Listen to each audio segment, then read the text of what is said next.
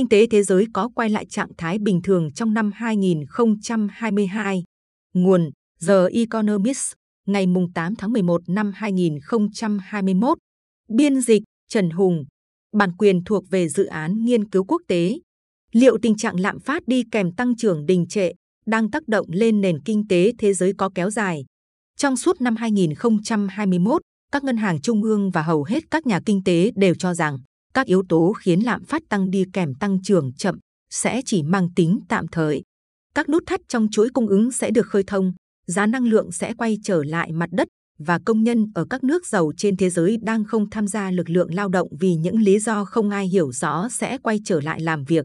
Nhưng khi năm 2021 sắp kết thúc, các thị trường tài chính, công chúng và thậm chí chính các ngân hàng trung ương bắt đầu mất dần niềm tin. Tình huống lưỡng nan mà các nhà hoạch định chính sách phải đối mặt là hết sức gay cấn. Câu trả lời trong sách giáo khoa về tình trạng lạm phát do gián đoạn nguồn cung là cứ bỏ qua và để nó tự biến mất. Tại sao phải gây thiệt hại cho nền kinh tế bằng việc tăng lãi suất nếu điều này sẽ không khơi thông được tình trạng tắc nghẽn các cảng, tạo ra nguồn cung cấp khí đốt tự nhiên mới hoặc khiến đại dịch chấm dứt? Năm 2011, lạm phát ở Anh đã tăng lên 5,2% do giá hàng hóa cơ bản tăng, nhưng Ngân hàng Trung ương Anh vẫn giữ lãi suất ở mức thấp. Tại khu vực đồng euro, Ngân hàng Trung ương châu Âu đã tăng lãi suất, khiến nền kinh tế khu vực này rơi lại vào suy thoái, và không lâu sau đó, lạm phát rơi xuống thấp, dưới mức mục tiêu.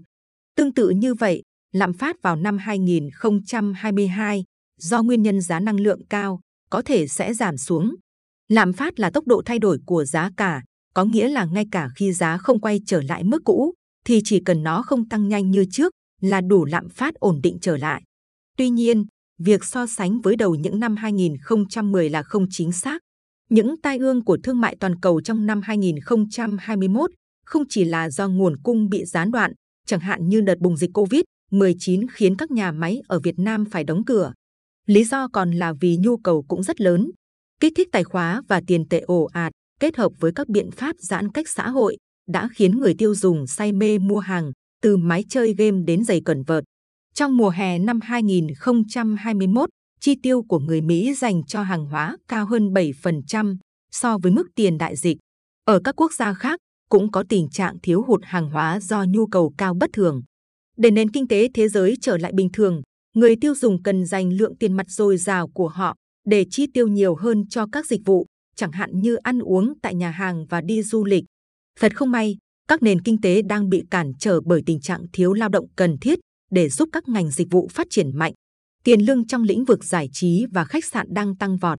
Nhiều nhà kinh tế hy vọng rằng người lao động sẽ quay trở lại làm việc khi các hỗ trợ khẩn cấp cho thị trường lao động, chẳng hạn như chương trình nghỉ phép có nhận lương và bảo hiểm thất nghiệp khẩn cấp, kết thúc. Cho đến nay, đáng ngạc nhiên là có rất ít dấu hiệu cho thấy điều đó sẽ xảy ra.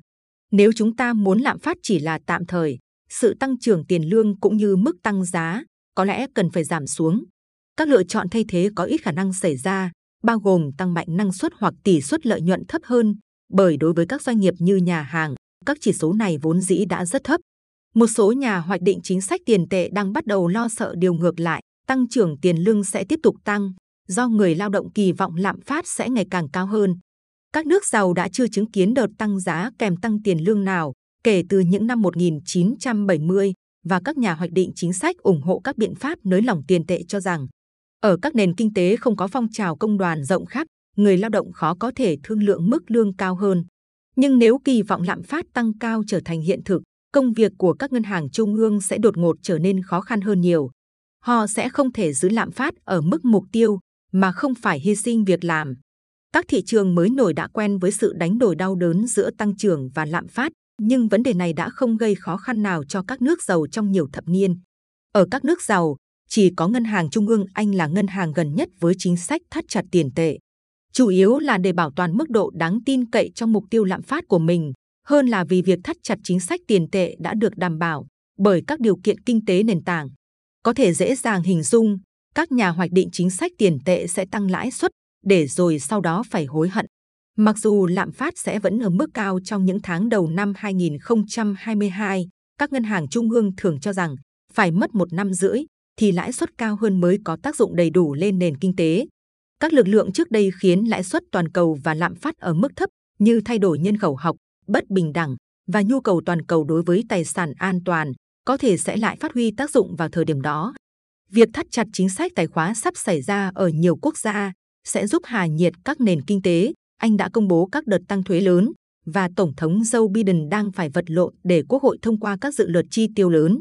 Và tốc độ tăng trưởng chậm hơn ở Trung Quốc, quốc gia đang phải vật lộn với sự suy thoái của thị trường bất động sản, có thể sẽ lan ra toàn cầu. Trên hết, đại dịch vẫn chưa kết thúc. Sự lây lan của virus vẫn có thể làm gián đoạn nền kinh tế một lần nữa nếu khả năng miễn dịch suy giảm và các biến thể mới có thể trốn tránh vaccine. Nhưng với các chuỗi cung ứng đang ở mức giới hạn của chúng, thế giới không thể lặp lại thủ thuật duy trì tăng trưởng kinh tế bằng cách sử dụng các biện pháp kích thích để chuyển chi tiêu của người tiêu dùng sang hàng hóa. Thay vào đó, các ngân hàng trung ương sẽ phải cắt giảm chi tiêu bằng cách tăng lãi suất để tránh lạm phát quá mức, trong khi phía cung của nền kinh tế phải thích ứng với các mô hình chi tiêu và làm việc khác rất nhiều so với mô hình trong những năm 2010. Nếu tình trạng bình thường không quay trở lại vào năm 2022, giải pháp thay thế sẽ là phải tiến hành một quá trình điều chỉnh kinh tế đầy đau đớn.